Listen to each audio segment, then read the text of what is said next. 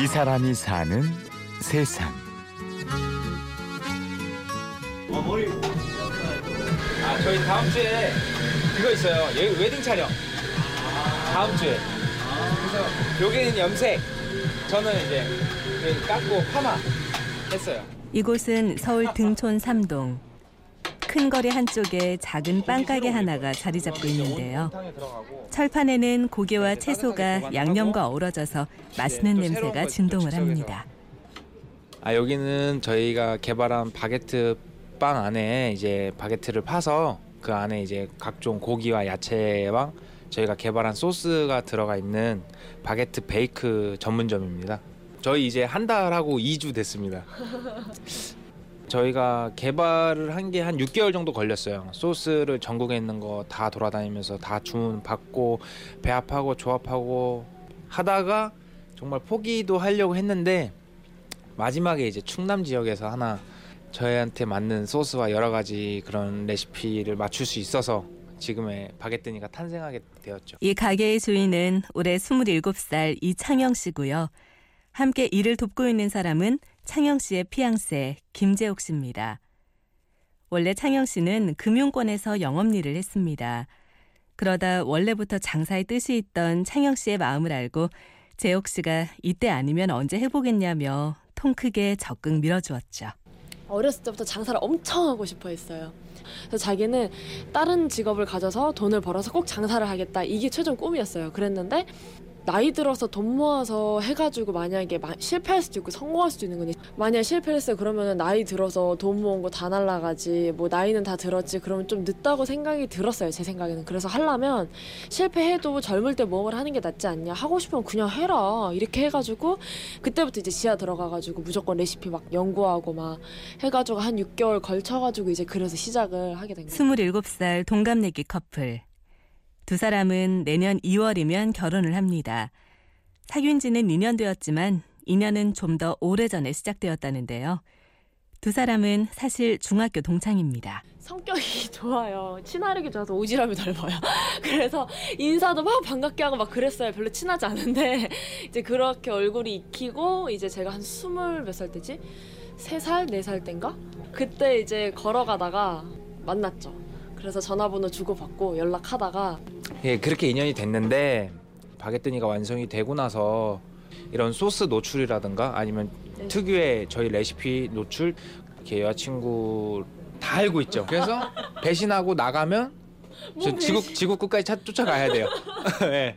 가게 문 닫고 쫓아다녀야 돼요. 말은 이렇게 하지만 사실 재옥 씨의 내조도 창영 씨의 알뜰함에 뒤지지 않는다는데요. 어쩔 때는 좀 이렇게 뭔가 이렇게 있으면 내 가게인데 이런 식으로 본인이 본인 가게다 열심히 좀 해라 저한테 막 이런 식의 전 직원이 돼 버릴 때도 있고요.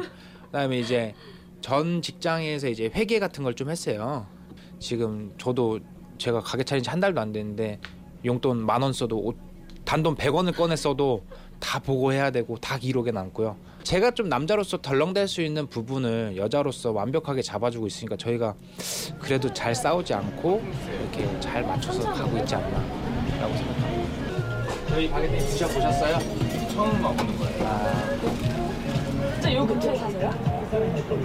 원래는 바로 옆에 살았는데 지금은 이사해서 마곡지구 쪽에 살아요. 저도 마곡지구 장사 체질인 저 창영. 씨와?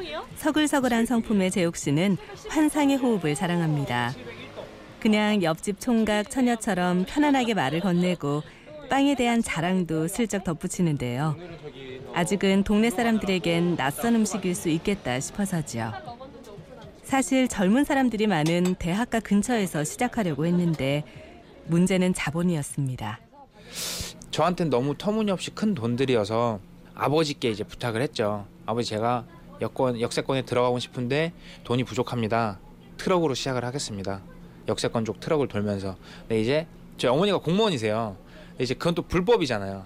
그러면 그래 해 나 죽으면 그냥 간단해요. 어 나 죽으면 해. 엄마 죽으면 하라는데 어떻게 못 하잖아요.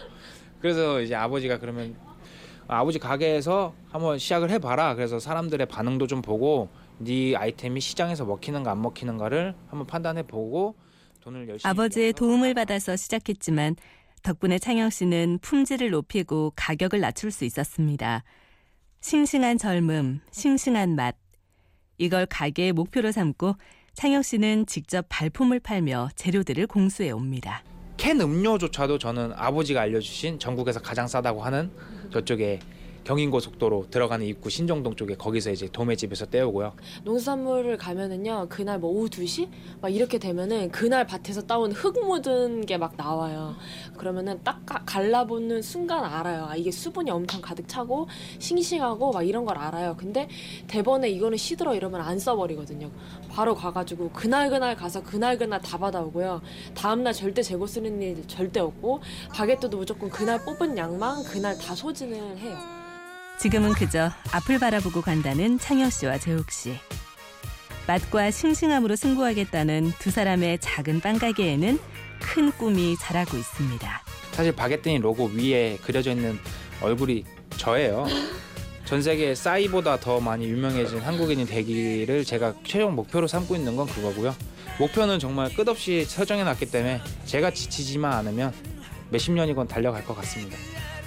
이 사람이 사는 세상.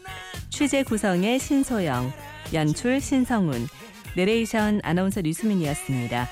이 사람이 사는 세상은 스마트폰과 컴퓨터에서 팟캐스트를 통해 다시 들을 수 있고요. 저는 내일 오전 11시 50분에 찾아오겠습니다. 고맙습니다.